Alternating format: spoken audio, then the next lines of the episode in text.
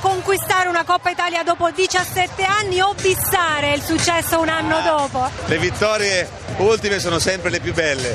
È stato bellissimo conquistare dopo 17 anni, oggi ripetersi è un'emozione fortissima.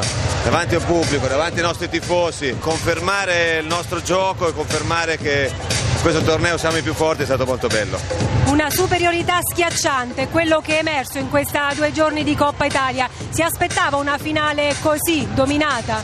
No, sicuramente no, perché Trento è una squadra che non molla mai, è abituata a lottare, sapevamo che non ci potevamo distrarre contro di loro perché sono spesso molto bravi a riprendere qualsiasi tipo di partita e abbiamo, oggi abbiamo mantenuto la concentrazione dall'inizio alla fine. Si dice spesso Angelo Lorenzetti quasi come un padre per questi ragazzi, abbiamo visto un abbraccio affettuoso con Capet. Ma Angelo è una persona speciale, non solo un grandissimo allenatore ma proprio una grandissima persona che sta aiutando a crescere questi ragazzi oltre che tecnicamente anche umanamente e oggi gli hanno dato una grande risposta.